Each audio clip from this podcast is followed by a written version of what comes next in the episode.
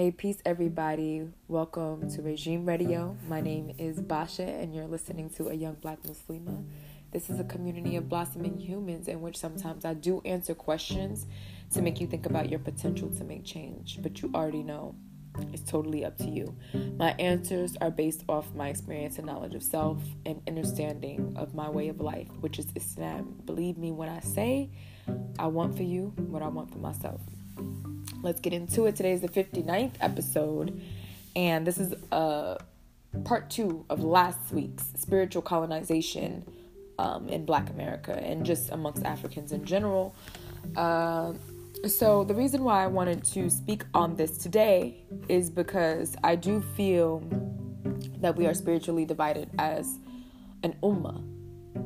An ummah means a nation and it is inclusive to those who practice other faiths, especially those of the book. And I do feel as though Allah loves all His creation. And I do understand that as a people, we antagonize each other and we put each other's spiritualities down. And I've learned that after becoming a Muslim and I was in this self righteous state, that I can't put someone else's spirituality down or someone else's way of life down because what I've realized is that there's some things I have yet to learn and there's some things that I may learn through these ways of life because Allah has provided that as a mercy or Allah has put truth in so many things but it has been tampered with. So moving forward, we always want to be very respectful of everybody's beliefs, but when it is offending you and your own belief, you should say something.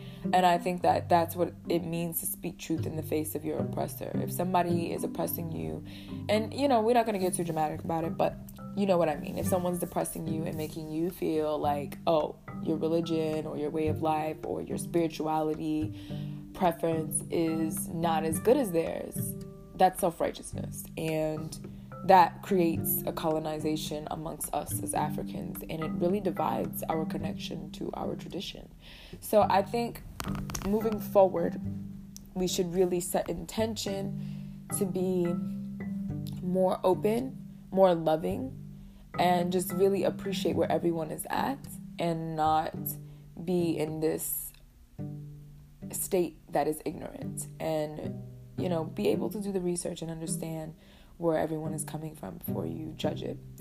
And in certain things, there are dogmatism and beliefs that are just followed because some white man said so. But I do believe about finding the truth, not just your truth, but the truth, so that we all can be decent to each other, at least civil, the very minimum, and beyond that to respect because I respect your soul. I respect you being a creation. And it goes back to one of the episodes prior to, uh, I think it was like 40 something, 48. You guys can go back and check that out. Um, it's titled uh, Creation Connectivity. And that is a true thing. That is important that we are able to really access that. Sometimes we don't realize how we have the power to really change the way the world is because of the way we look at ourselves and the way we look at others. So, just really being aware of that and being patient with the process of being who we are and letting people be who they are. I hope that this was, you know, just a refresher and a reminder because I didn't want to do this. I know I've been doing like these 10 minute, 14 minute episodes, but I really just want to do something short and simple today. I really feel like it's really about us coming to peace with who we are, our journey, and how we were made, and just accepting everyone's space. And if they are oppressing you or they're making you feel like, you know, you can't evolve spiritually around them or they, they're not productive or progressive, you have to let them go. So that that can prevent you from being spiritually colonized.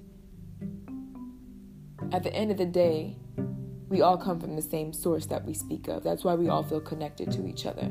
And that's the kicker because we don't really think about how we are connected as humans and how our bond is through Adam and Hawa. Like, we don't think about that. We don't think how our bond is with Adam and Eve. We don't think about that.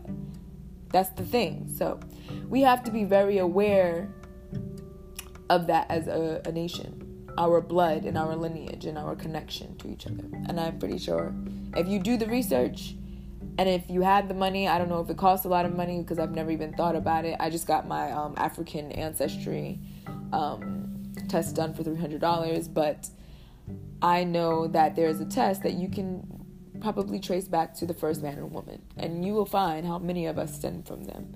So let us be kind to each other. And let us help each other on our spiritual paths and help each other get on the straight path because I feel like dawah is something that literally is about bettering someone's life. It's not about their religious preference being haram or just not good or not the best. Because, you know, as Muslims, you know, a lot of spiritual entitlements and um, self righteousness can come and ruin a, a relationship, a friendship.